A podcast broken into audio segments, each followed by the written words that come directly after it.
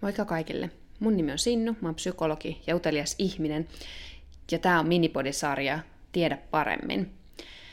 Mä oon valinnut sarjan ajankohtaisesti äärimmäisen kiinnostavia aiheita, jotka on meille kaikille tavalla tai toisella tuttuja, mutta joihin liittyy silti paljon kysymyksiä. Ainakin mulla liittyy, ja mä aion kysyä ne kysymykset NYT nyt.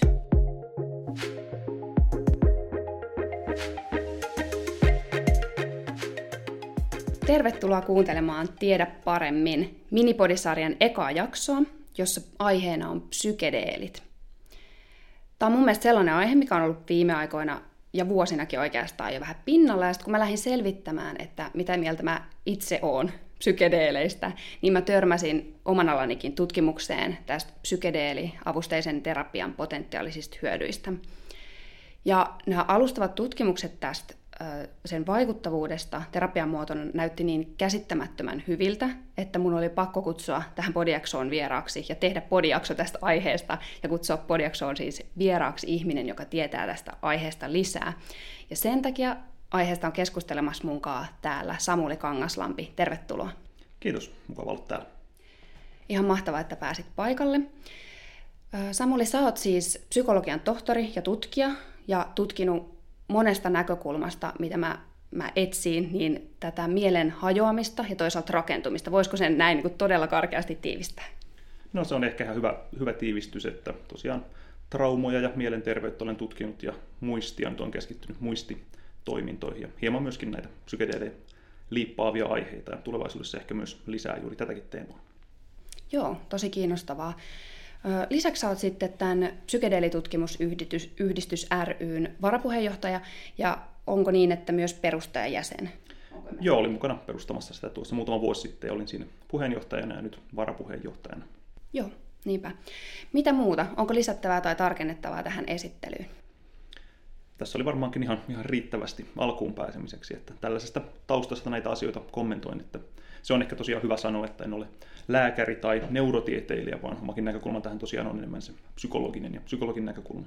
Me puhutaan siis tässä jaksossa psykede- psykedeeliavusteisesta terapiasta, mutta tässä alussa myös siitä, ähm, mikä mä uskon, että tosi monella tulee ihan ekana mieleen, eli tavallaan tällainen ominpäin psykoaktiivisten aineiden äh, nauttiminen tai käyttäminen.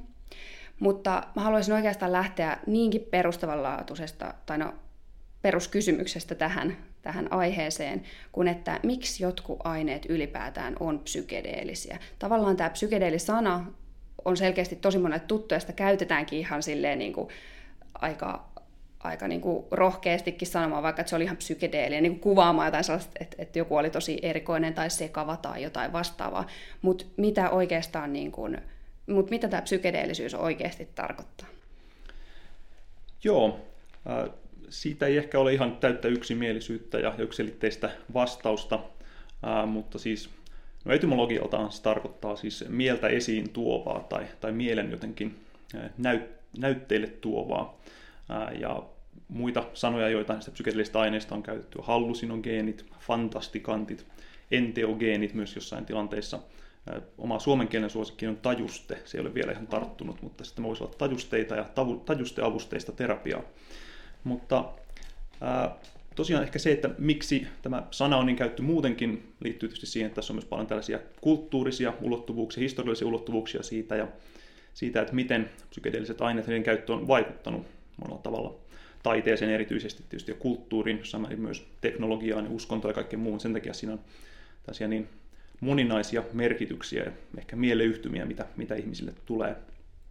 Mutta tässä yhteydessä, kun puhutaan psykedeellisistä aineista, niin puhutaan siis psykoaktiivisista aineista, eli aineista, jotka vaikuttavat ensisijaisesti mieleen, ei niinkään kehoon, ja niiden joukosta, pienemmästä osa joukosta, jotka nimenomaan aiheuttaa tällaisen aika voimakkaasti muuntuneen tajunnan tilan ja siihen liittyviä muutoksia havainnoinnissa, ajattelussa, muistissa ja ikään kuin kokemuksessa itsestä ja ympäristöstä. Ne on ehkä ne keskeisimmät määritelmät.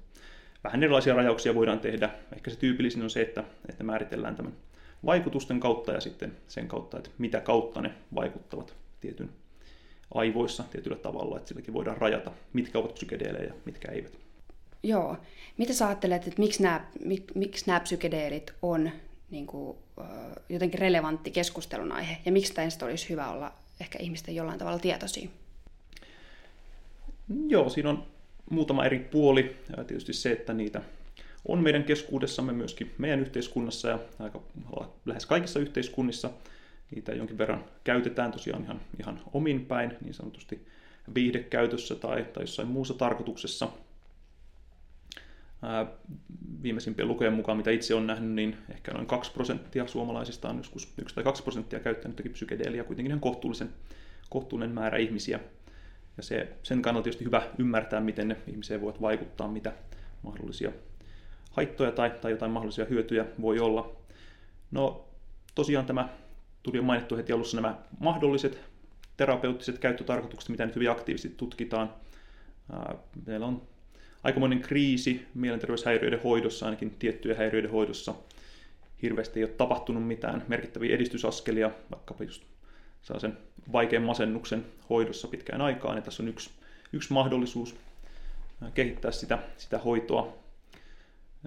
Ja ehkä senkin takia voisi sanoa, että miksi tämä on relevantti puheenaihe, onhan se nyt ihan äärimmäisen jännittävää, ainakin näin psykologin näkökulmasta, että meillä aineita, jotka niin kuin mikrogrammoina, milligrammoina, todella todella pienillä annoksilla saa melkein kaikissa aikaan tällaisen todella radikaalin tajunnantilan muutoksen, jotka sitten myöhemmin, monet ei läskään kaikki, mutta monet kokee jotenkin hyvin merkityksellisiksi, jopa elämää muuttaviksi tai jollain tavalla mullistaviksi. Tuo on aika jännittävä juttu.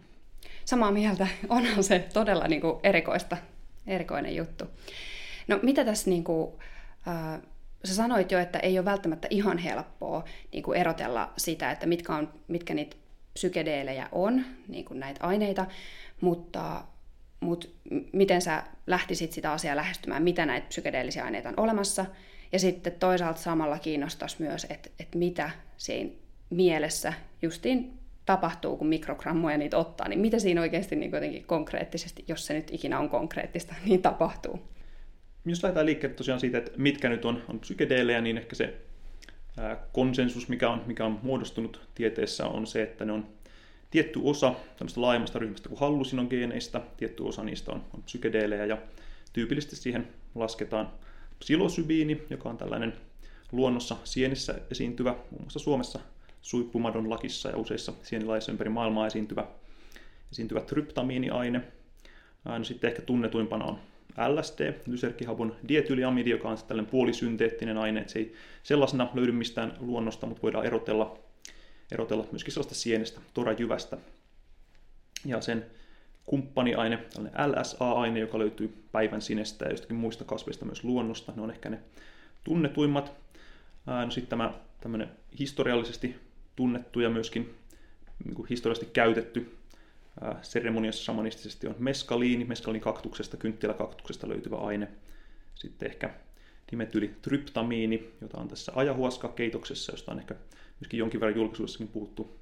Etelä-amerikkalainen keitos, joka yhdistää tätä dimetylitryptamiinia ja sitten tässä toista ainetta, joka saa sen aktiiviseksi.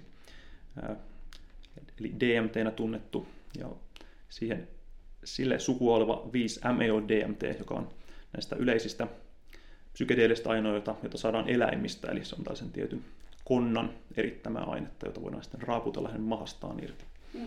Eli nämä ovat suurin osa luonnosta löytyviä aineita, kasveista, sienistä, eläimistä, sitten osa on enemmän tällaisia synteettisiä.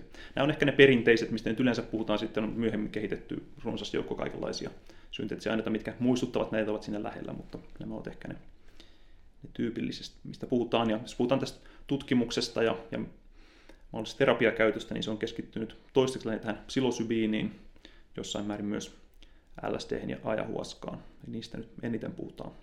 Mm, joo. Niin sitten, mitä siinä tapahtuu konkreettisesti? sitä voi tietysti lähestyä monella eri tasolla, mitä tapahtuu aivoissa ja hermostossa ja mitä tapahtuu mielessä ja, ja niin edelleen. Jos hieman avaa molempia puolia, viimeisen 10-15 vuoden aikana on ruvettu paremmin ja paremmin ymmärtämään, että mitä, mitä ihan on aivojen, aivojen ja hermoston tasolla tapahtuu. Se tiedetään jo aika hyvin, että, että nämä keskeiset vaikutukset välittyy yhden tiedon, tietyn reseptorin kautta aivoissa, eli serotoniini 2A-reseptori, eli meillähän on aivoissa monenlaisia reseptoreita, joita tämä välittäjäinen serotoniini normaalisti käyttää, ja yksi niistä on tällainen 2A-reseptori. Ja se tuntuu olemaan se, mikä saa nämä merkittävimmät psykedelliset vaikutukset aikaan. Eli, eli muun muassa psilosybin LSD kiinnittyy tähän reseptorin aivoissa ja saa siellä aikaan muutoksia. Siellä lähtee glutamaattia liikkeelle ja muuta sellaista, erityisesti aivokuorella, tietty kerros aivokuorella, missä, mistä se lähtee liikkeelle se vaikutus. Se siis tiedetään, että jos vaikka blokataan tämä reseptori, että se ei toimi, niin sitten näitä vaikutuksia ei tapahdu, eli siksi on aika hyvä näyttö, että siitä on kyse. Se nyt ei vielä hirveästi selitä mitään, että mm. tämä reseptori on kyseessä, mutta, mm. mutta mitä sitten? No sitten on jonkin verran näyttöä aivokuvantamistutkimuksista, mitä siellä tapahtuu. Alfa-delta-aallot vähenee. Ehkä sellainen kuvaava osa löydös on se, että meillä on tällainen aivoalueiden muodostama verkosto kuin lepotilaverkosto, mikä on yleensä toiminnassa silloin, kun ajatellaan itseä ja itseen suuntautuneita asioita, muistellaan mennyttä ja jotain sellaista, tai ollaan tekemättä mitään aktiivista toimintaa, mutta jonkinlaista introspektioa, itseen liittyvää pohdiskelua tai, tai mielen liikkeitä on käynnissä. sen verkoston toiminta vähenee psykedelien vaikutuksen aikana ja se ikään kuin vähän disintegroituu, eli se tavalliset yhteydet, jotka ovat vahvoja tämän verkoston sisällä, heikkenevät ja sen sijaan eri aivoalueet keskustelee aktivismin muualle aivoihin, joka suuntaan. Eli uudenlaisia yhteyksiä muodostuu vähän eri puolille aivoja. Voidaan sanoa näin karkeasti, että se on sellainen vähän äh, entrooppisempi, eli, eli tavallaan niin monimuotoisempi tila, mikä muodostuu aivoihin. Silloin on vähän epätavallisia yhteyksiä ja ei se ole niin integroitunut siinä aikana. Näistä voidaan ehkä kuvata. Ja nämä vaikutukset tosiaan on, on vain pääasiassa vain sen aineen vaikutuksen ajan kestäviä, eli riippuen aineesta niin minuuteista, ehkä 10-12 tuntiin. Sen jälkeen aivot palaavat suunnilleen entisekseen, mutta eivät ehkä ihan täysin, eli jotain muutoksia sinne saattaa jäädä, mihin tietysti viittaa sekin, että jotain pitkäaikaisvaikutuksia voi, voi olla, eli jollain tavalla jotain uudenlaista järjestäytymistä aivoissa tapahtuu. No, tämä oli ehkä tämmöinen aivojen tason kuvaus subjektiivisesti, miten tyypillisesti koetaan sykelit ehkä tunnetaan, ja tämä hallusinogenin nimi myös viittaa siihen. Tunnettaisiin siitä, että, että saadaan hallusinaatio tai illuusioita. Kuullaan ja nähdään asioita, joita ei ole olemassa. Se on mahdollista ja sitä kyllä tapahtuu, mutta se ei ole ehkä se kovin keskeinen, eikä ehkä mielenkiintoisinkaan asia, mitä, mitä näistä psykedeelistä seuraa. Usein jonkinlaisia muutoksia siinä näkemisessä ja kuulemisessa, jotakin aaltoilua ja värien muutoksia ja etäisyyksien muutoksia sen sellaista tapahtuu. Se, mikä on ehkä kiinnostavampaa on se, mitä, mitä mielessä tapahtuu, eli se ajattelun muuntuminen, tunneelämän mu- muuntuminen. Tyypillisiä kokemuksia on uudenlaisten erilaisten näkökulmien saaminen tilanteisiin, että jollakin tavalla se ajattelu muuttuu näkökulmaltaan erilaiseksi. Oman itsen tai egon, jos näin voi sanoa, hälveneminen tai sen merkityksen väheneminen on aika sellainen tyypillinen kokemus, jonkunlainen sulautuminen tai yhdistymisen tunne johonkin laajempiin kokonaisuuksiin, ympäristöön tai, tai näin, sellaisia tyypillisiä esimerkkejä. Mutta vaikutukset ovat hyvin, hyvin moninaisia ja erinaisia. Et se on ehkä se keskeisin ää, viestikin monella tapaa, että ne riippuvat hyvin paljon ihmisestä ja, ja siitä ympäristöstä, missä niitä aineita käytetään. Joo, tosi kiinnostavaa kuulla ja, ja tota, mulla mul jäi mieleen toi, toi tota noin, odota, mikä se järjestelmä, onko se se Default Mode Network, Kyllä joo. joo. Onko se se sama, mikä sitten kun meditoi, niin sitten se kans niin kuin laantuu sen toiminta? Joo, kyllä tällaisia yhteyksiä tosiaan on, on havaittu, että on erojakin, mutta on myös huomattavia yhtäläisyyksiä meditatiivisen tilan, mindfulness-tyyppisen niin kuin, tilan ja muutoksen kanssa.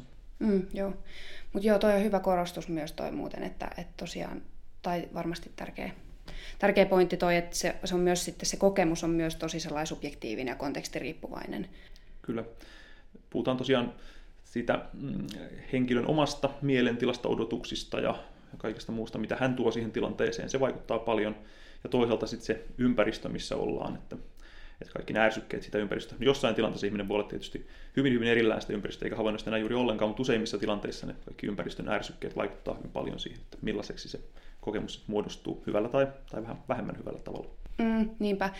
Jotenkin toikin mun mielestä ehkä voisi selittää vähän sitä, kun kun, tota, kun tavallaan se, että just niin kuin kun mä kysyin siellä Instagramissa, että mitä ihmiset mitä ihmisillä tulee mieleen psykedeeleistä, ja sitten ihmisillä on tosi eri näkökulmia tähän ja eri yhteiskunnallisia keskustelua ja toisaalta tosi tunnepitoisiakin laidasta laitaan niin kuin näkemyksiä, mutta toisaalta sitten toi myös niin kuin ehkä yhdeltä, yhdeltä pieneltä osalta voi selittää sitä, että, just, että koska se myös itse se tavallaan käyttökokemus on niin, niin kuin riippuvainen niin monesta tekijästä, että se ei ole niin kuin kaikille sama, että vähän niin kuin mm. kun ihmiset syö se ei ole niin kuin ihan samalla tavalla sama kuin, että ihmiset syö niin kuin jäätelöä, niin kaikki maistaa ehkä mansikkajäätelöä silleen suht samalla tavalla ja, ja kokee saman tilanteen samalla tavalla, mutta sitten tämä on ehkä, että, että tähän liittyy niin paljon sitäkin kautta sitä erilaista jotenkin kokemista. Kyllä, ja jos, ajattelee, jos tätä ajattelee tosiaan niin, niin jotenkin sitä kautta, että, että psykedelit saa ihmisessä jotenkin jotain puolia hänestä itsestään esiin tai jollain tavalla ilmentää sitä mieltä, niin totta kai ihmisillä on valtavan erilaisia sisältöjä ja muistoja siellä, hyviä tai huonoja ja muuta. Jos tässä vähän ne tyypilliset tavat puolustautua ja välttää niitä ikään kuin murenevat, niin se, että mitä kaikkea sieltä nousee esiin ja mieleen ja siihen kokemukseen, totta kai se on ihan äärimmäisen yksilöllistä, subjektiivista. Niinpä, niinpä, jep. Joo. Ja tuota noin, puheen ollen tästä näistä eri keskusteluaiheista, mitä psykedeleihin liittyy, niin mulla tuli mieleen, kun mä tätä aihetta mietin, niin itselläni sellaista neljä jotenkin mun omaa näkökulmaa, mitä, mulle tulee mieleen, mitä mä oon kuullut ja huom, huomioinut ympärillä, niin minkälaisia keskusteluja psykedeleihin liittyen. Itse asiassa on ayahuascan mä unohdin, se olisi varmaan ollut sellainen yksi kanssa, että siitä on puhuttu paljon. Mutta sitten, tota, ja mä haluaisin kysyä nyt vähän niin kuin sun näkemyksiä tähän, että mitä, mitä ajatuksia nämä sulla oikein herättää, tai että mitä näkemyksiä sä kokisit tärkeänä tuoda näistä esiin. Öm, tota, ensinnäkin tuli mieleen tämä mikrodoussaus ja siihen liittyvä toisaalta se hype. Eli siis, jotka ei tiedä, tie, tiedä niin mikrodoussaus on, siitä on käyty keskustelua, että monet niin kuin esimerkiksi luovan alan ihmiset, yrittäjät muut, niin, niin on käyttänyt pienen pieniä määriä jotain psykedeeliä, ja sitten tavallaan se on vaikuttanut positiivisesti kokee vaikuttaneen omaan luovuuteen ja ajatteluun ja suorituskykyyn. No sitten toinen, mikä mulle tuli mieleen, oli heti, niin on tietenkin tällainen niin kuin lakia pelkäämättömät äh, hipit ja muut hihulit. Ja sitten toisaalta se kokemus, ka- kaikki sellainen niin kuin jotenkin äh, ko- psykedeelikokemusten mystisyys ja merkityksellisyys, mitä he tuovat esille. Mä en tiedä, kenestä mä puhun nyt, kun mä puhun heistä, mutta, mutta tavallaan jotenkin sellainen näkökulma. Ja sitten toisaalta tulee mieleen tällainen huumevalistus heti niin kuin välittömästi. Ja sitten totta kai, koska kaikki myös psykedeelliset aineet on, on niin kuin lainvastaisia huumausaineita, ja sitten tätä kautta mulla tulee mieleen kaikki niin kuin mielenterveyden ja sosiaalisen hyvinvoinnin uhat, mitä sitten kaikkien tällaisten psykoaktiivisten, yleensäkin ehkä keskushermostoon vaikuttavien aineiden käyttöön voi liittyä niin ne tulee mieleen. No sitten tulee tämä, mulla tulee ehkä alan ihmisenä tämä terapeuttinen potentiaali myös mieleen. Mä en tiedä, tuleeko, tuleeko niin kuin NS-tavan tallaajilla se hirveän nopeasti mieleen. Mutta mitä mieltä näistä? Kaikki oikein hyviä ja mielenkiintoisia teemoja, joista varmaankin jokaista voitaisiin pitää tällainen tunnin keskustelu, joo. mutta, jo, mutta joo, avataan näitä, näitä ihan, ihan mielellään. Äh, niin, sanoit ensimmäisenä tämän, tämän mikrodosauksen tai microdosingin. Mm. Se on tosiaan sellainen, josta on puhuttu no ainakin nyt sellainen 10-15 vuotta ää, jossain piireissä ja sitten on kirjoitettu useampia kirjojakin ja nyt paljonkin sellaisia niin kuin anekdootteja, kirjoja siitä, että miten, myöskin, että miten, miten on itse kokeiltu ja koettu, koettu hyötyä. Ää, nyt ihan viime vuosina on tullut joitakin varsinaisia tutkimuksia, jotka pääasiassa ollut tällaisia survey-tyyppisiä kyselytutkimuksia, että ihmisille, jotka, jotka tällaista tekee, miten he siitä kokee ja kokee ja näin. Ihan, ihan pari tällaista varsinaista kokeellista tutkimusta on, on aiheesta tehty. Ja ihan ekana, kun puhutaan tästä microdosingista, niin tietysti on vähän epämääräistä, että mikä se nyt on, mikä nyt on niin, niin pieni annos, että se on tällainen mikroannos. Se ajatus varmaan yleensä ollut se, että ne on niin pieniä annoksia, että niillä ei ole, niitä, niitä vaikutuksia ei merkittävästi huomaa niin kuin välittömästi, ainakaan ne ei millään tavalla häiritse toimintaa tai elämää, se on ollut ehkä se ajatus, ajatus siinä. Mutta meillä ei oikein ole siitä kovin hyvin mitään tarkkaa tietoa, että mikä sellainen annos olisi. Aika pienikin annos jo, jo psilosybiiniä esimerkiksi kyllä saa jo huomattavia, tavallaan niin kuin, huomattavia siinä mielessä, että ne pystyy huomaamaan ne vaikutukset. Mm. Sellainen ehkä ei ole sitten enää mikroannos. Mm. Ja varsinkin jos puhutaan siitä, että ihmiset omin päin käyttävät näitä aineita, niin miten he miten tarkasti ja kuinka he pystyvät mittaamaan jotakin mikrogrammoja ja milligrammoja, se tulee itselle ensimmäisenä mieleen. Miten tietävät ensinnäkin pitoisuuksia tai määriä, se tuntuu aika hankalalta ja, ja ää, hurjaltakin osittain. Ää, se, missä tosiaan nyt on jonkunlaista näyttöä, ää, mutta ehkä paras tällainen kyselytutkimus, joka on tehty, on tehty siten, että, että ihmisiä on, kun he harrastavat tällaista mikrodoussausta, niin heitä on pyydetty tekemään erilaisia kyselyjä ja testejä useiden viikkojen aikana. Siitä on saatu sellaista niin kuin jonkunlaista dataa oikeasti siitä, mitä muutoksia tapahtuu. Ja, ja tota, sen valossa se, että mitä ihmiset uskoo, että microdosingilla voisi olla vaikutuksia, ei kauhean hyvin korreloi ehkä sen kanssa, että mitä ne ainakin tässä tutkimuksessa ostetut efektit itse asiassa olivat. Siitä löytyi kyllä joitakin efektejä ää, tällaisella kyselytutkimusmoodilla, vähentynyttä masentuneisuutta ja stressiä, toisaalta lisääntynyt tällaista absorptiota, eli ikään kuin eläytymistä tai jokin mukaan menemistä, mutta myös hieman lisääntynyttä neuroottisuutta. Tämä on aika eri löydös kuin mitä sitten oli, jos on tehty paljon kyselyä siitä, että mitä ihmiset odottavat tai mitä he uskovat, että miten tällainen, tällainen mikrodossaus toimisi. Enemmänkin odotetaan just luovuutta ja keskittymiskyvyn parantumista ja, ja tämän tyyppisiä mm. vaikutuksia. Äh, että ehkä puhuu vähän, vähän sitä vastaan. Puhuu toisaalta sen puolesta, että jotain ilmeisesti, jotain ihan tällaista näin aineidenkin aiheuttamaa vaikutusta on saatavissa. Että kyse ei ihan pelkästään placebosta tai, tai ihan pelkästään tällaista lumen vaikutuksesta, mikä tulee siitä, että, että ottaa jotain ja uskoo siihen, että joku vaikutus ehkä on, mutta ehkä se ei ole sellainen, mitä, mitä on odotettu. Tosiaan ihan tällaisia kokeellisia asetelmia, missä ihmisen laboratoriossa annettaisiin mikroannoksia, on joitain, mutta ne enemmänkin keskittyy siihen, että on yksi tällainen pieni annos ja se katsottu, mitä siitä tapahtuu, kun ehkä se argumentti yleensä on, että, että sitten tämä mikroannos otetaan joka päivä tai joka toinen päivä tai, tai jotenkin jatku, jatkuvammin. Että näissä kokeellisissa asetelmissa on huomattu ajan käsityksen muutosta, onko se ainoa tällainen luotettava löydös, mikä se on tällaisen mikroannoksella, että se ajan arvioinnin määrä muuttuu, että jonkunlainen tällainen kognitiivinen vaikutus mm. siinä on, mutta, mutta ei hirveästi muuta mm. toistaiseksi. Se, mikä itse tässä ehkä mietityttää, on se, että jos puhutaan tällaisista yksittäisistä, aika isoistakin annoksista, psilosybiin ja LSDtä, on tosi pitkä käyttöhistoria ihmisten keskuudessa ja ne tavallaan se ne riskit ja turvallisuus tunnetaan aika hyvin. Tiedetään, että mitään sellaista fyysistä vahinkoa tämmöistä yksittäisistä kerroista ei, ei, ei tapahdu, mutta eihän tästä tiedetä oikeastaan mitään, että jos ihminen ottaa vaikka viikko- tai kuukausikausia tällaisia pieniä annoksia, niin sen, sen ihan fyysistäkään riskeistä tiedetä juuri mitään.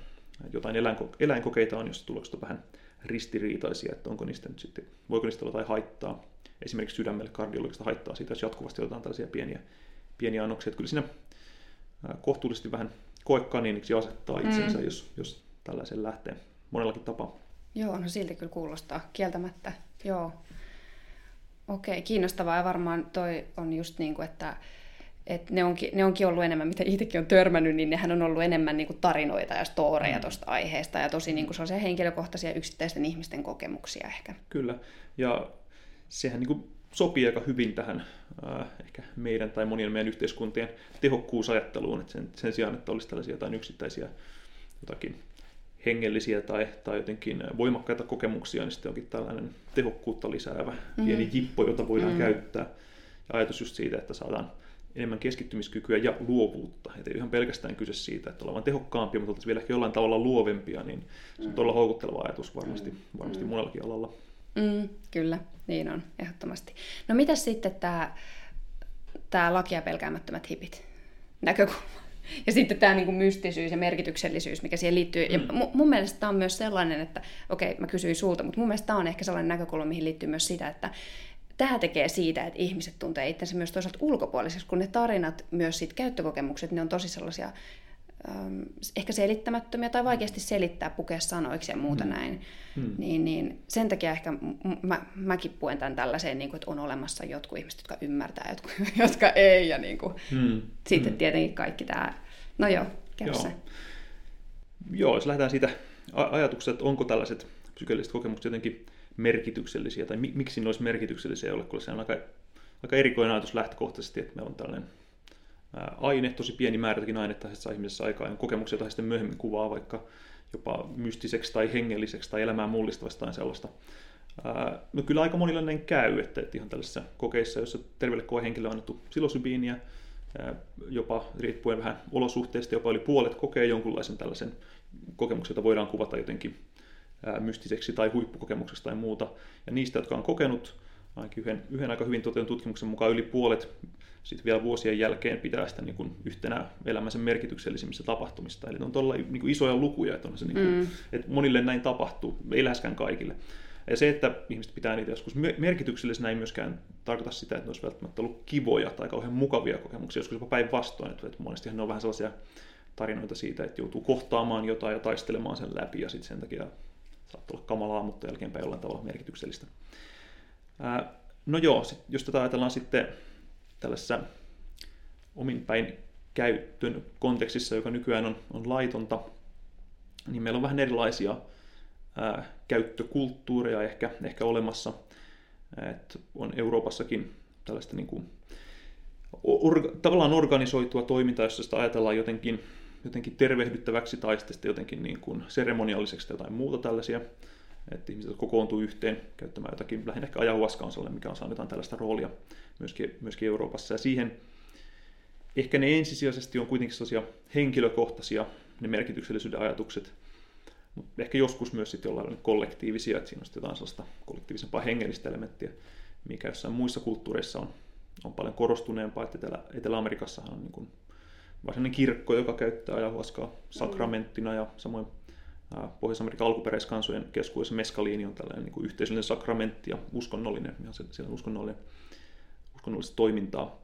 Et ihan niin tavallaan pitkälti organisoitunut, että se ei, se ei ole niin kuin Euroopassa, mutta vähän siihen suuntaisiakin liikkeitä olemassa.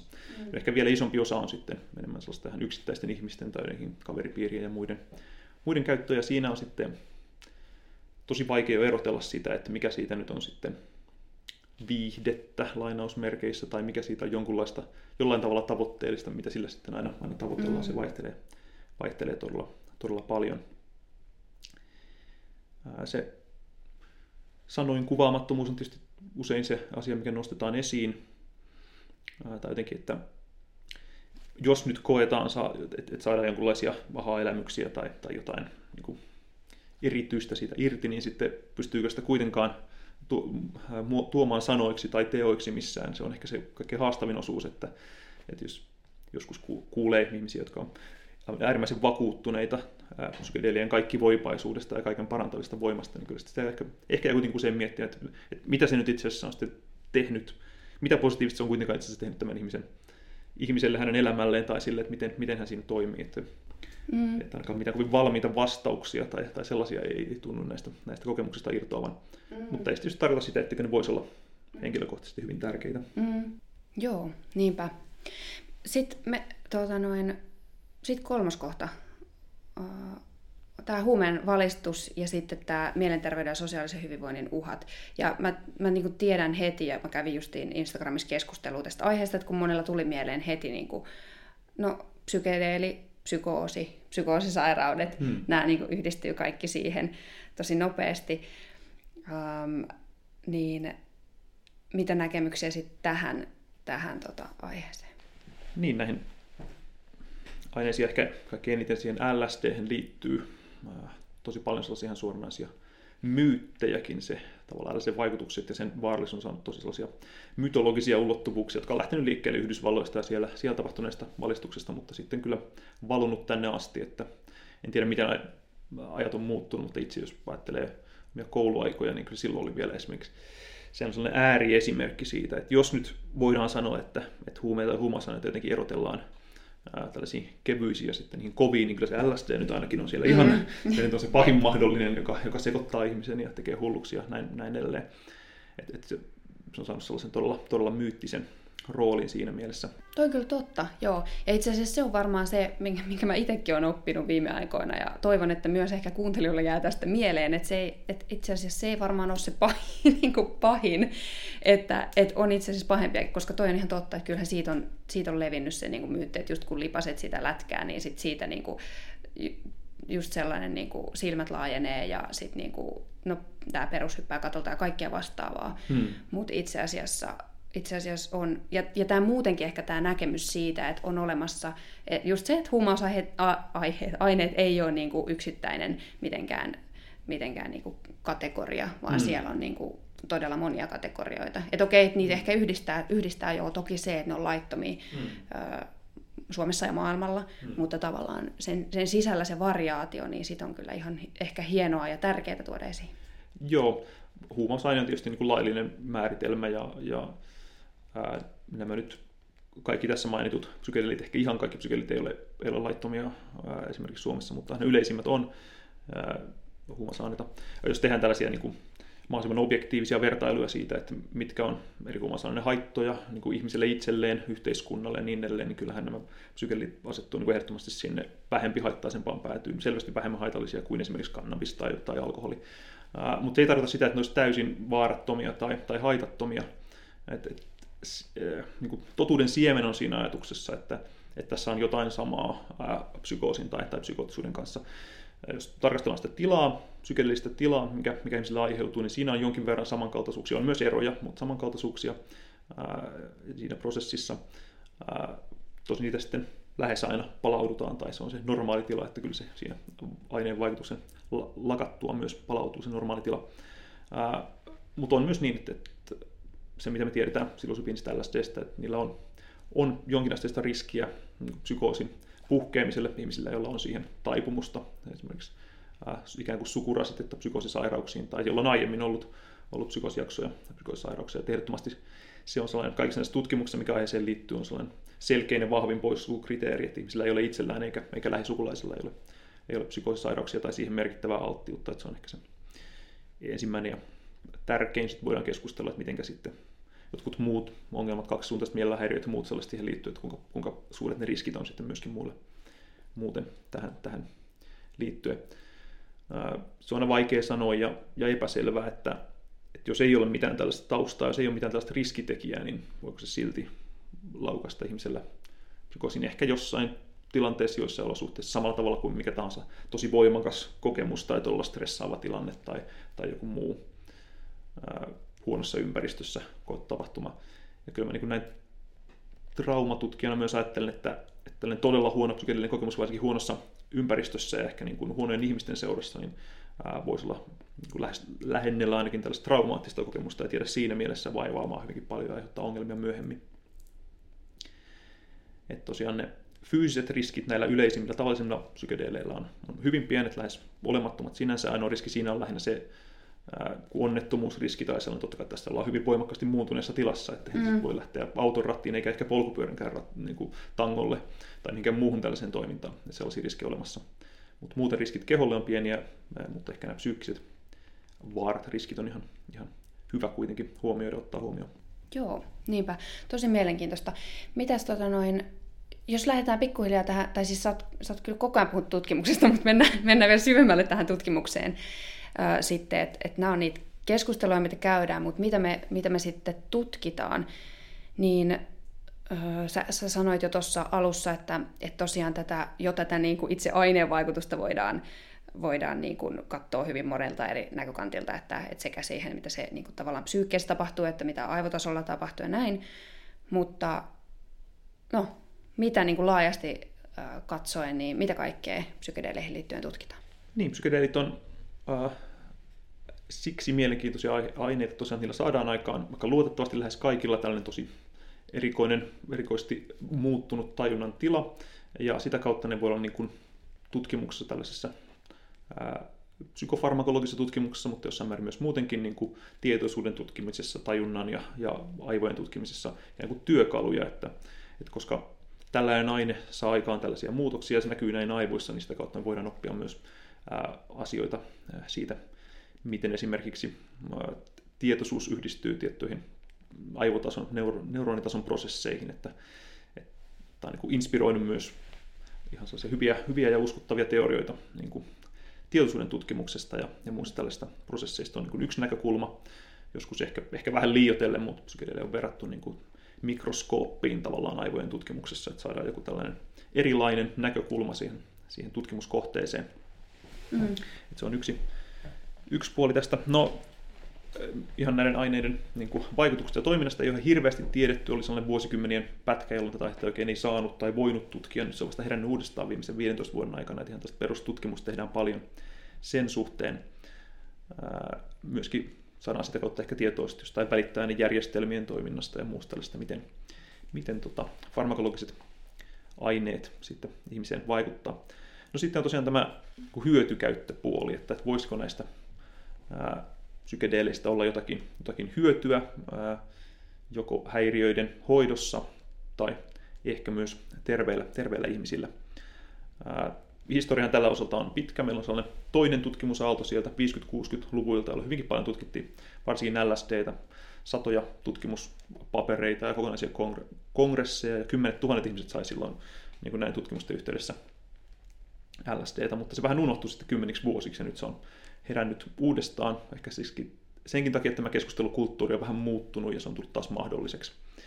Ää, toki se edelleen on aika hankalaa, tarvitaan paljon lupia, ja niin kuin, rahoituksen löytyminen on ollut aika, aika vaikeaa tällaiselle vähän kontroversiaalle aiheelle.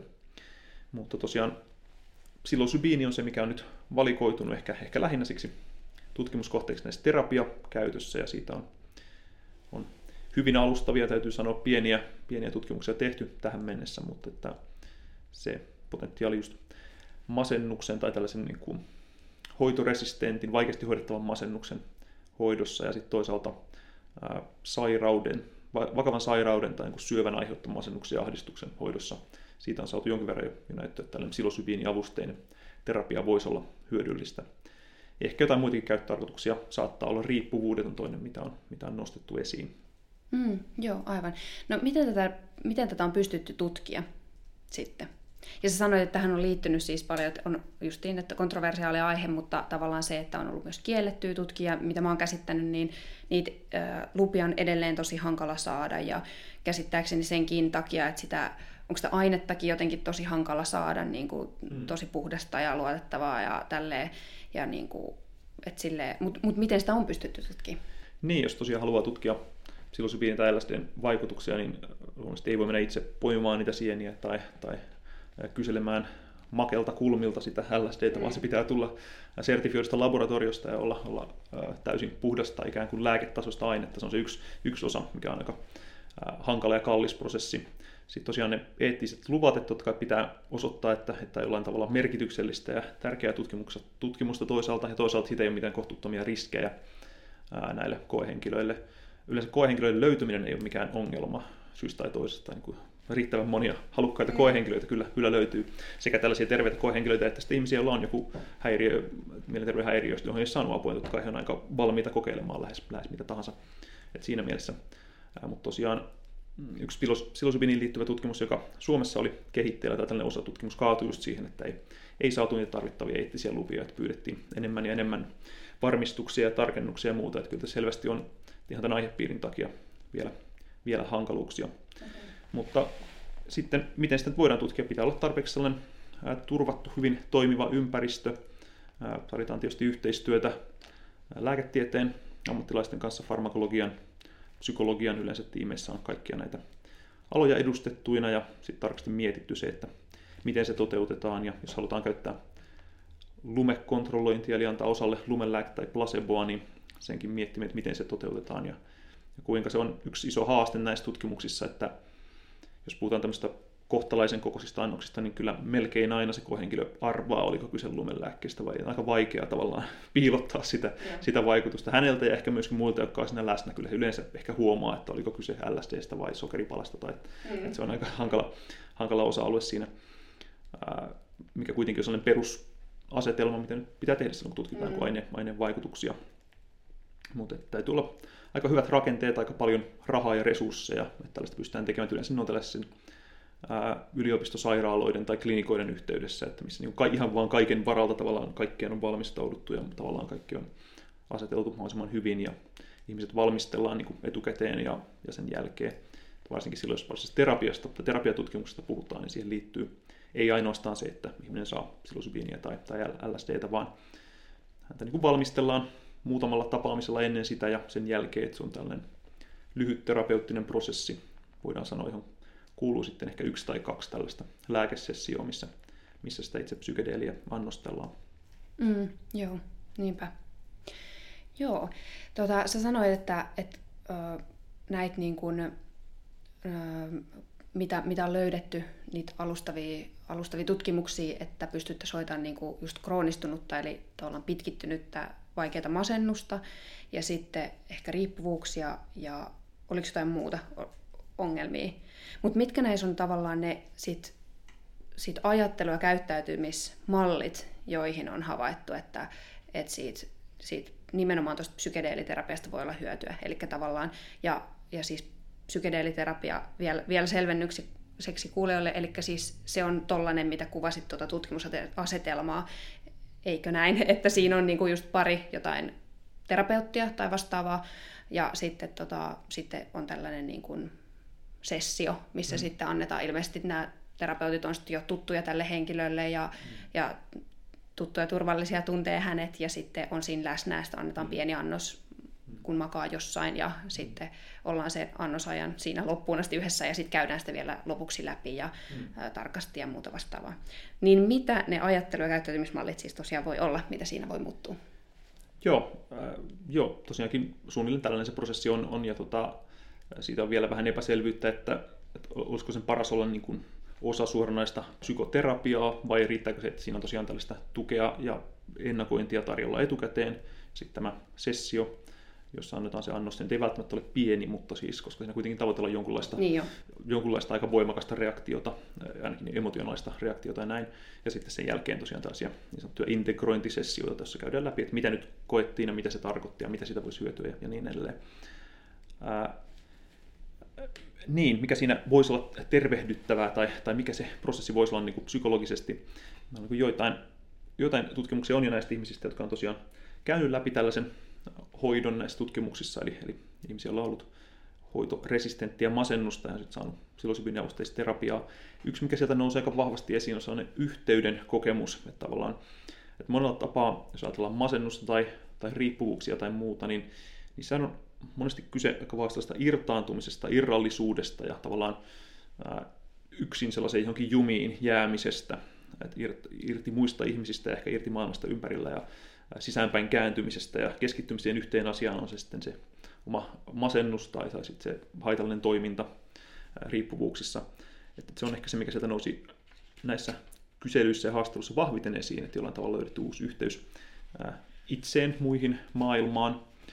Toinen tällainen vertauskuva, mitä, mitä monet näistä potilaista käytti, oli jonkinlainen resetointi tai tällainen purkautuminen. Ja se sopii aika hyvin siihen ajatukseen, mitä tiedetään niistä aivovaikutuksista, että siinä tosiaan käy niin, että aivojen toiminnalliset verkostot disintegroituu ja vähän niin kuin, ää, suuntautuu vähän joka suuntaan vähäksi aikaa ja sitten uudelleen rakentuu ja yhdistyy, mutta ei ihan samalla tavalla kuin miten ne oli aiemmin, että se jollain tavalla ehkä muokkaa sitä hieman. Et, et se niin kuin, niin, jollain tavalla sellainen kokemus siitä, että on uudelleen järjestäytynyt ja sillä tavalla resetointi.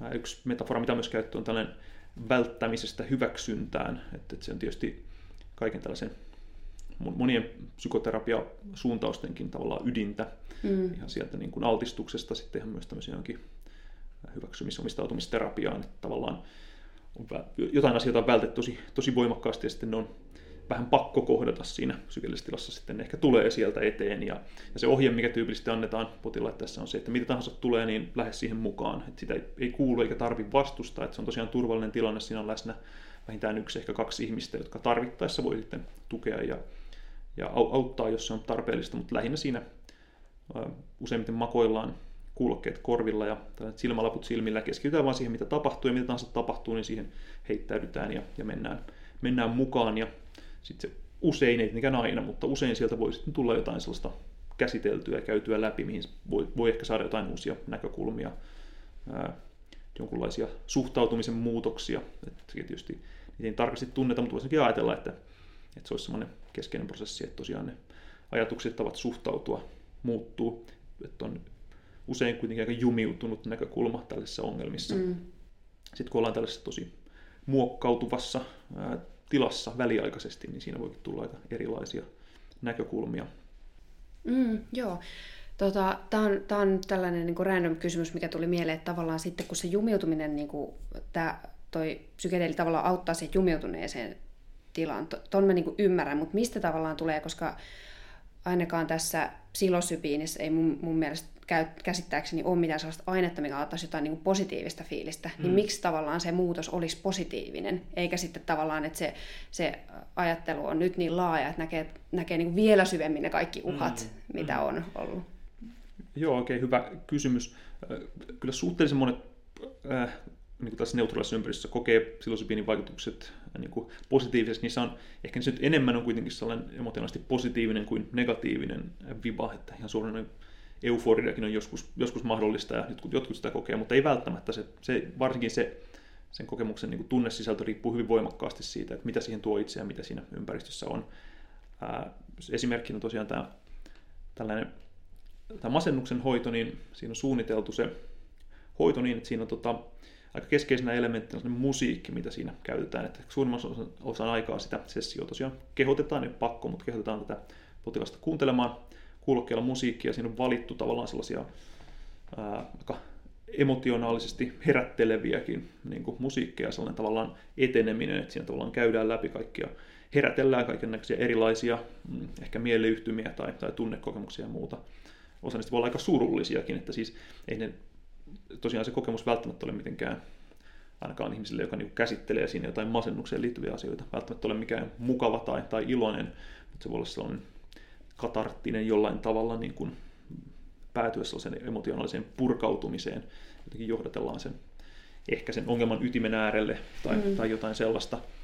Ää, ehkä nyt tärkein tapa niin kuin suunnata sitä, että mitä, mihin se voisi ehkä johtaa, on tosiaan niin ne valmistelu, valmistelut ennen sitä, valmistelusessiota ennen sitä tapahtumaa ja sitten se, sen purkaminen jälkeenpäin. Että se on ehkä se, mitenkä et siinä voidaan, voi sitten ehkä terapeutti ohjata, että mitkä tässä voisi olla sellaisia merkityksellisiä mihin voisi yrittää sitä huomiota suunnata siinä sen itse session aikana, tai mitä sieltä ehkä tulee, tulee vastaan, tai, tai jotain sellaista. Mutta totta kai tässä tarvittaisiin vielä niin kuin, laajempia tutkimuksia ja enemmän aineistoa, että voitaisiin sanoa, että, että onko sit, voiko joillekin tosiaan olla, niin, että se ää, ikään kuin syventää jollain tavalla tai keskittyy kääntyy jotenkin itseään itseään vastaan tai jotain sellaista, ei tietenkään mm. jonkun yksittäisen ihmisen kohdalla mitenkään, mitenkään mahdotonta ole. Mm, joo, niinpä. Joo, kyllä. Mutta jo sain tuosta hyvin kiinni, että tavallaan se perustuu kuitenkin sitten siihen, se ei perustu mihinkään tavallaan positiiviseen tunteeseen tai mm. edes niin kuin lämpimään kokemukseen, vaan just tällaisen hyväksymisnäkökulmaan, mm. että, että kohtaa tiettyjä asioita, mitä muuten ei tulisi mieleen, mm. mieleen ja sitten ne, ne pystyy niin kohdata ja ruveta edes miettimään niitä ja toisaalta antaa niille merkityksiä. Kyllä, se on, se on varmaan jo hyvä, hyvä muotoilu ja ehkä se, mitä tulee vielä tarpeeksi korostettua, mutta se, mistä tosiaan näyttää monellakin eri tavalla, että, että juuri se muok- muokkautuvuuden tila on ihan niin kuin, mm, fyysisestikin ihan aivojen tasolla osoitettu, että tavallaan se väliaikainen plastisiteetti eli aivojen muokkautuvuus lisääntyy aika voimakkaasti ja ihan, ihan suoranainen niin kuin, ää, uusien yhteyksien, synapsien muodostuminen muun sellainen tavallaan mahdollistaa sellaisen väliaikaisesti vahvasti muovautumasta ver- tilan, jota on verrattu vähän niin kuin metallin kuumentamiseen, että jos ollaan, jos seppä on tekemässä tai metallista, niin kuumentaa se kuumaksi, ja sitten kun se on kuumaksi, niin sitä voidaan hakata vähän eri muotoon. Sitten se jäähtyy, mutta se kuitenkin jää vähän eri muotoisemmaksi, että, että tavallaan tällainen kuuma tila, jossa ei tietenkään voisi olla aina, eikä haluakaan olla aina, mutta että jos siinä oltaisiin väliaikaisesti ja siinä voitaisiin saada jotain tällaisia muutoksia aikaa. Aika hyvä, joo. Saa kiinni tuosta hyvin.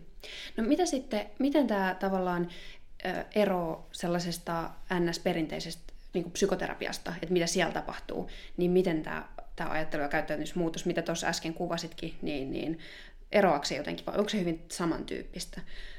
Öö, joo. Mm. Itse asiassa tämä oli tosi kiinnostava kuulla, kun, kun kun käytiin läpi toi, miten tämä sessio menee, tavallaan tämä terapeuttien sessio, niin mä tajusin myös, että itse asiassa psykoterapiastahan ei yleensä saa noin tarkkaa kuvausta mm. ihminen ennen kuin sinne menee, että se on aika mm. niin kuin mysteeri ihmisille, kun ne aloittaa sen mm. ja näin poispäin. Mutta joka tapa, että tavallaan mm. niin kuin, eihän, eihän ihmiset edes tiedä, mitä psykoterapiasta tapahtuu, jos mm. niin kuin lähdetään siitä, mutta mm. joka tapauksessa se muutos, mitä siellä voi tapahtua ja tapahtuukin, niin onko siinä paljon eroa vai samanlaisuutta?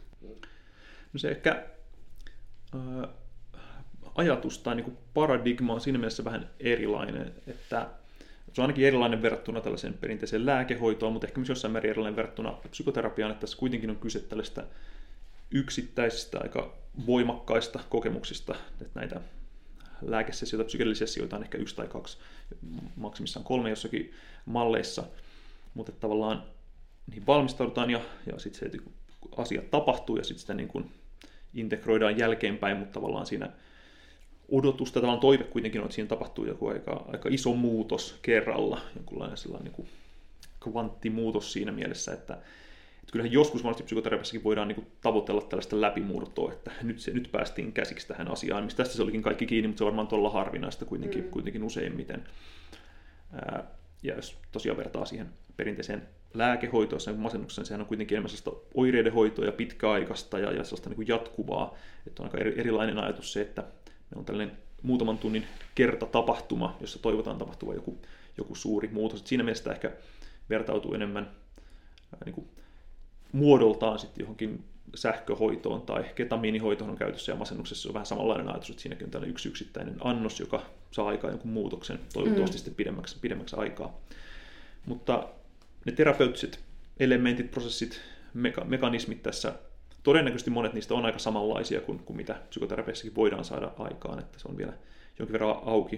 Että jotain näyttöä on siitä, että, että niin kuin avoimuus voi lisä, lisääntyä tällaisten psykedelikokemusten jälkeen. Se voi olla yksi aika merkityksellinen juttu monessa tämmöisessä vähän jumiutuneessa, sisäänpäin kääntyneessä ongelmassa. Tosiaan se hyväksynnän ajatus, joitain, viime aikoina on tehty joitain vertailu tosiaan tällaiseen mindfulness-keskeiseen terapiaan, että, että siinäkin muutokset voi olla ehkä aika, samanlaisia, mitä jollain sellaisella saadaan aikaan. Tässä ne psykedelien tapauksessa ne tapahtuu, jos tapahtuu, vaan aika silleen nopeasti tai niin kuin mm. aika, aika välittömästi. Se on sitten mielenkiintoinen kysymys, että, että jos tästä tulisi, tulisi tällaista hyväksyttyä käyttöä hoitoon, niin olisiko se sitten enemmän sellainen viimeinen vaihtoehto, niin kuin joku sähköhoitoon, että kaikkea muuta on kokeiltu mm. ensin, vai josko tämä nyt kuitenkin vähän vähempi haitallinen juttu, mitä voitaisiin kokeilla jo ehkä vähän aiemmin, ennen kuin on odotettu vuosia ja vuosia, että toimiiko mikään muu. Että mm. se nyt tietysti jää, jää nähtäväksi. Mm, mm, niinpä, joo. Mitäs sitten, onko tässä, onko tässä tota noin, varmaan jää nähtäväksi myös sen takia, että, että se riippuu myös niistä sivuvaikutuksista ja haitoista, mitä tämä aiheuttaa, tämä hoito, niin tiedetäänkö niistä jotain? No näissä tutkimuksissa, mitä on, mitkä on tosiaan toteutettu tällaisten aika tai hyvinkin tarkkaan mietittyjen, ää, mietityssä ympäristössä ja hyvin suunnitellussa aika isolla resursseilla näin edelleen, niin, niin haittavaikutukset on ollut, on ollut kyllä hyvin har, harvinaisia ja, ja vähäisiä. Että tota, jo, joitakin näistä potilaista, joitakin keissejä on ollut sellaisia, jotka on tarvinnut niin kuin enemmän sitä tai pidempiaikaista ikään kuin integrointia, tai jotka ei ole, se kokemus ollut jollain tavalla vaikea tai niin epämieltä muuta, että vaivaamaan heitä, että on tarjonnut useampia sessioita tai tällaista vähän lyhytterapeuttista ää, tukea vielä, vielä pidempään sen jälkeen, että se on ehkä ollut se keskeinen, keskeinen ää, haittavaikutus. Että joitain ohimeneviä vaikutuksia tästä voi tulla niin kuin pahoinvointia, päänsärkyä, tällaisia niin pieniä, ikään kuin pieniä fyysisiä sivuvaikutuksia, mutta että mitään. Esimerkiksi yksi, mikä usein nostaa esiin, on se, että jos vaikeasti masentuneita tai hoitoresistentin masentuneita hoidetaan, tietysti meillä on itsemurhan riski esimerkiksi siinä, että jos meillä tänne luvataan joku, että saattaa olla joku tällainen hoito, joka nyt ratkaisee ongelmat, sitten jos se ei toimikaan, niin mitä sitten lisäisikö jotain epätoivoa, ainakaan toistaiseksi mitään tällaisia tapauksia ei ollut, että, että tavallaan siitä olisi vaivuttu sitten kauhean, kauhean voimakkaaseen epätoivoon. Että sen tietysti sitten, mikä se kokonaisvaikutus ja voiko jotain yksittäisiä tällaisia negatiivisempia kokemuksia olla, niin se näkyy varmaan vähän isommissa mm. isommista tutkimuksista, jotka tosiaan on nyt, on nyt käynnissä, että, että tosiaan aktiivisesti on nimenomaan esimerkiksi tähän psilosybiin ja avusteisen terapian käyttöön masennukseen, mutta laajat, laajat kansainväliset tutkimukset käynnissä. Okei, okay, satoja, satoja, satoja koehenkilöitä tulee siihen. Aha. Tämä on, on jo aloitettu. Ja okay, joo. Yhdysvalloissa, Kanadassa, Israelissa pääasiassa nämä, nämä koepaikat. Että... Okei, okay, joo. Koska sieltä saadaan jotain tietoa? Onko mitä arvioa? Lähi, lähivuosina, että voi sanoa, että ehkä ne optimistisimmat arviot olisi, että voisi olla niin kuin käytössä oleva hoitomuoto jossain ehkä kolmessa, neljässä vuodessa. Et nyt tähän on lähtenyt mukaan tällaisia ää, tahoja, jotka toivoo myös tekemänsä tiliä tällä. Eli siis ää, ei mitään ihan valtavia kansainvälisiä lääkeyhtiöitä, mutta kuitenkin niin voittoa tavoittelevia tahoja, jotka mm. haluaa todistaa, että tämä on ää, toimiva hoitomuoto ja sitten keksiä tällaisen omanlaisensa hiukkasen erilaisen psilosybiinin, jonka he voisivat patentoida. Että sitten jos siinä on tällainen ajatus taustalla, että tällä jotenkin tehtäisiin rahaa. Sitten on toisia tahoja, jotka ovat niin kuin voittoa tavoittelemattomia toivovat ikään kuin saavansa hoidon, hoidon sellaisen prosessin kautta, kautta maaliin. Et uuden lääkkeen hyväksyminen sehän maksaa aina, aina kymmeniä miljoonia euroja, usein satoja miljoonia euroja, että käydä sellainen prosessi läpi, että, että joku lääke saadaan ikään kuin markkinoille, niin on ymmärrettävää, että se, niitä kovin monelta niitä ei, ei löydy ja ikään kuin vapaaehtoispohjalta, voittoa tavoittelematonta pohjalta on todella vaikea saada jotain sellaista prosessia maaliin asti. Joo, niinpä. Tota, miten sitten, sä sanoit jo, että Suomessa joku, joku tutkimus just, just meni kumoon, minkä tyyppinen se keisse oli? Niin, se olisi ollut osa tätä tällaista laajempaa kansainvälistä tutkimusta, okay. että yksi, yksi osa tutkimusta olisi toteutettu Suomessa, mutta, mutta ilmeisesti ei ole, mennyt ihan, ihan varma yksityiskohdista, mutta ilmeisesti ei ole, se ei ole toteuttavissa. Yksi toinenkin tutkimus oli suunnitteilla, joka oli jonkun verran uutisissa, missä olisi verrattu juuri psilosybiinin hoitoa tähän ketamiiniin, mikä nyt on tosiaan tälle masennuksen hoitokeino. Siinä ilmeisesti kyse oli enemmän rahoituksesta, että tavallaan kaikki muu olisi ollut olemassa, mutta sitten ihan riittävää rahoitusta siihen ei löytynyt.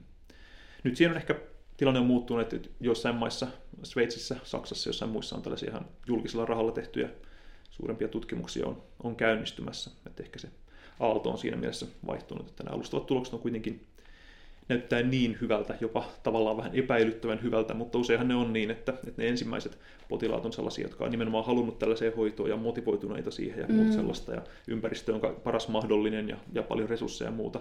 Sitten kun sitten tulee vähän sellaista ei nyt ihan liukuhihnaa tästä ehkä voisi koskaan tulla, mutta ehkä semmoista vähän tavanomaisempaa, niin voi hyvin olla, että ne tulokset ei ihan niin, niin valtavan vaikuttavia ole siinä ympäristössä. Mm, niinpä, joo. Voiko se vielä muistella, millaisia ne oli, koska siis mäkin luin ja mä olin todella niin amazed just tähän kroonisen masennukseen. Siinä oli tyyli, oliko siinä tyyli jotain, että mitä se oli, en mä muista 50 prosenttia parin, tai siis jotain vastaavaa. Joo, tosiaan se, mistä nyt eniten on, on tietoa, on, tällainen 20 20 potilaan se on tällainen open label tutkimus, eli siinä ei ollut lume, lumen lääkettä ollenkaan, mutta että siinä, siinä tulokset oli kyllä, niin kuin, no ehkä voi sanoa tälleen, että parempia kuin millään muulla hoitomuodolla ikään kuin koskaan voi ajatella, tai niin kuin, että siitä tavalla näyttää niin kuin, ää, todella, todella vaikuttavilta, että suurin osa voi sanoa ainakin, että sai ihan merkittävää hyötyä, ja, ja heitä tosiaan seurattiin siinä sitten puoleen vuoteen asti, taisi olla tämä viimeinen, viimeinen seurauspiste. Et siitä ja sitten Brasiliassa on tämä ajahuaska ajahuaskaa tutkittu vastaavilla asetelmilla, ihan siellä lumekontrolloita-asetelmilla, ja silloin myöskin niin hyvin, hyvin lupaavia tuloksia saatu, saatu masennuksen suhteen.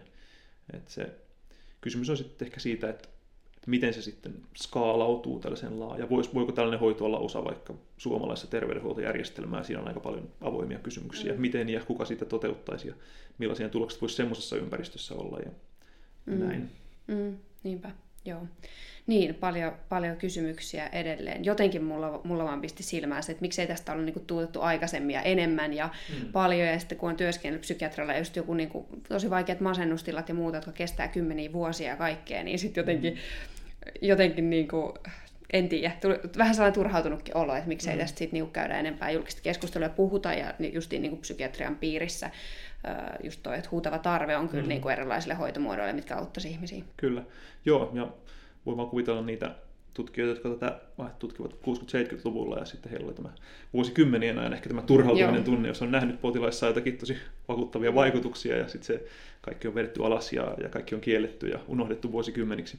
Nyt on mm. todellakin eri ajat ja nyt näyttää kyllä siltä, että niin, kuin, niin kauan kuin, ainakin niin kauan kuin puhutaan mielenterveyshäiriöiden hoidosta ja, ja tutkimuksia tehdään tällä tavalla varoin ja kriittisesti ja kaikin puolin hyvin ja eettisesti, niin, niin kyllä niin kuin saavat edetä ja jos ne tulokset jatkossakin on, on edes lähes näin hyviä, niin, niin kyllä uskon, että tästä mm. jossakin, käy, jossakin niin kuin jonkinlaisen käyttöön ihan, ihan hoitomuotoon on tulossa.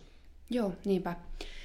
Joo, siis tota noin, ähm, oikeastaan tästä tulevaisuudesta mä olinkin vielä kysymässä vähän täällä loppupuolella, että, että miltä niin tämä psykedeelitutkimuksen tulevaisuus näyttää. Tuossa nyt varmaan tuli, tuli aika hyvin sitä myös, että se että, että homma niin etenee ja tavallaan edistyy, ja, tota noin, mut, ja sitten toisaalta, että, että mielenterveyden hoitotyöhön eri skenaarioita, miten se tulee vaikuttamaan mm. esimerkiksi Suomessa, mm. tai tuleeko onko tuohon vielä lisättävää, tai sitten jotenkin mä mietin myös sitä, että miten sitten niinku laajemmin tällaisen psykedeelitutkimuksen ähm, edistyminen vaikuttaa toisaalta sit myös ihmisten asenteisiin ja toisaalta myös sitten tähän ihan ns-viihdekäyttöön tai ominpäin käyttöön.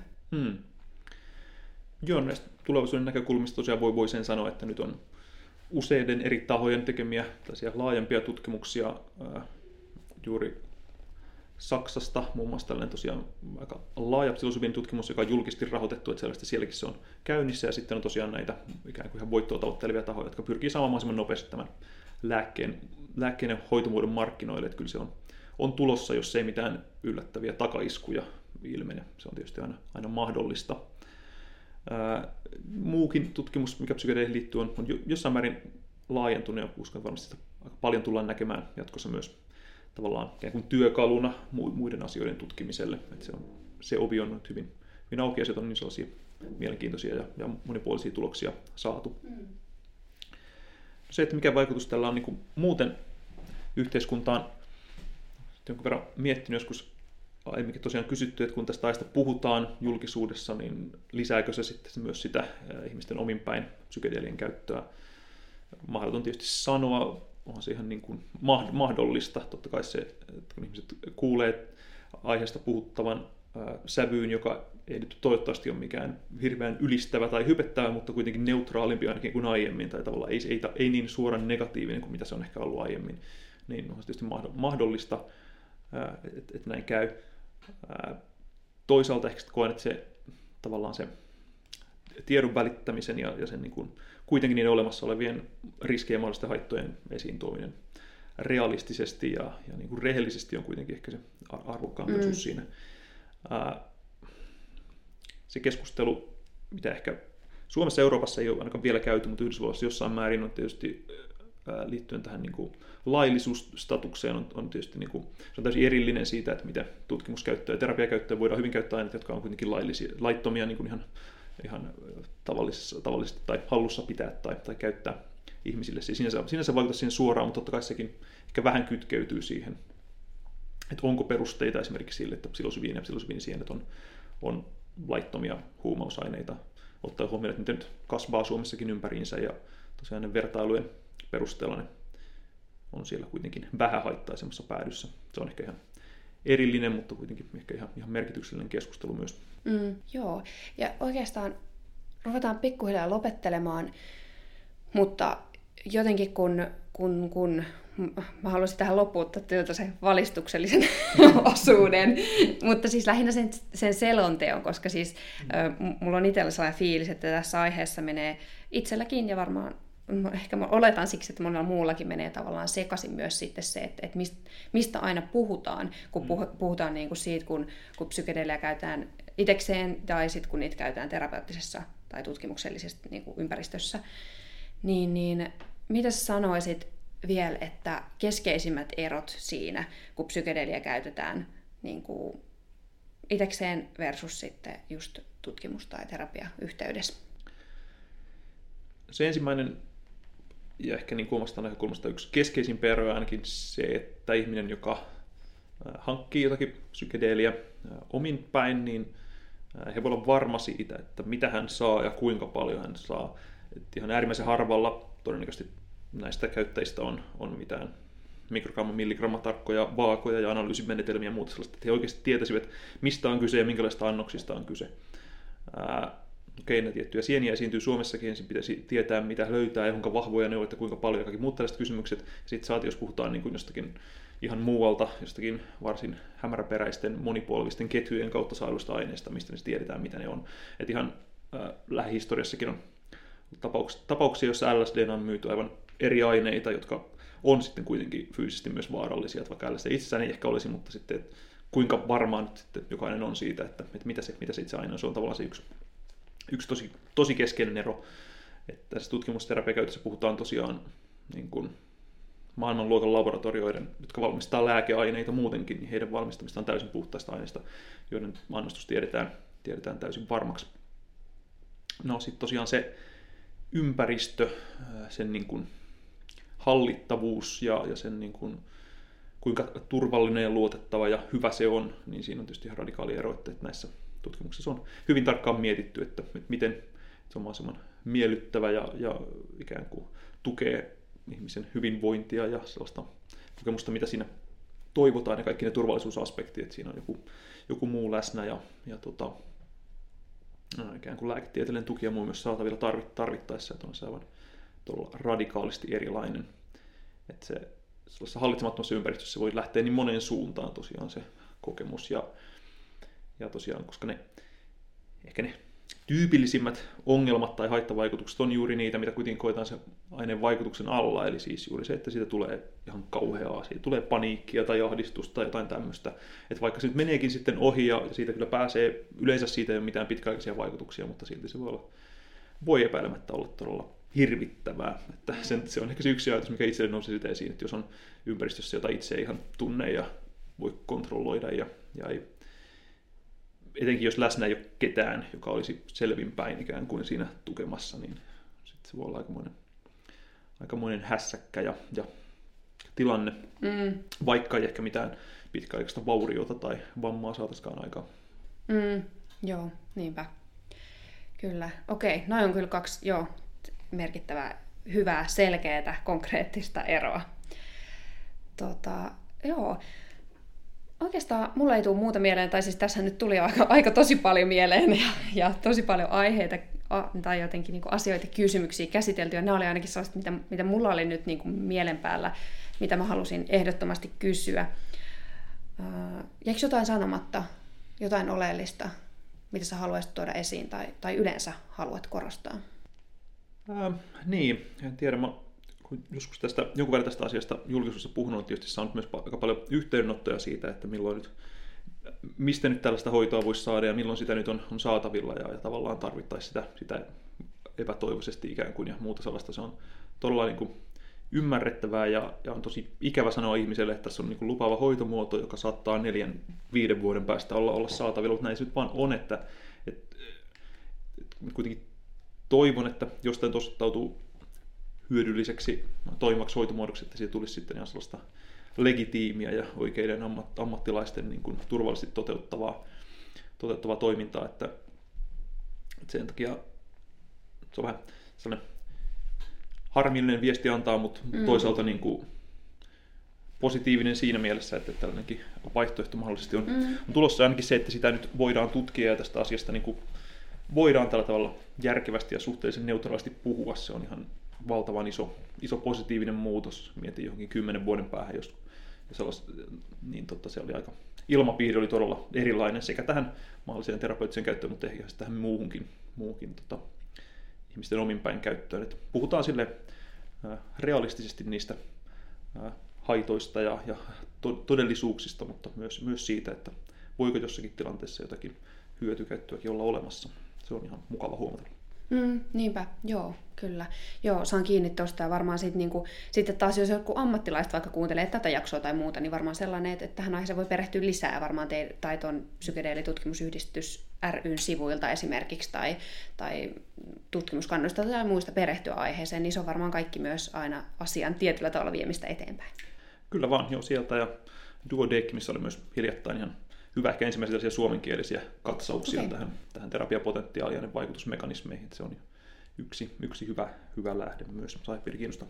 Joo, toi oli hyvä vielä loppuvinkkinä, että kannattaa käydä katsomassa.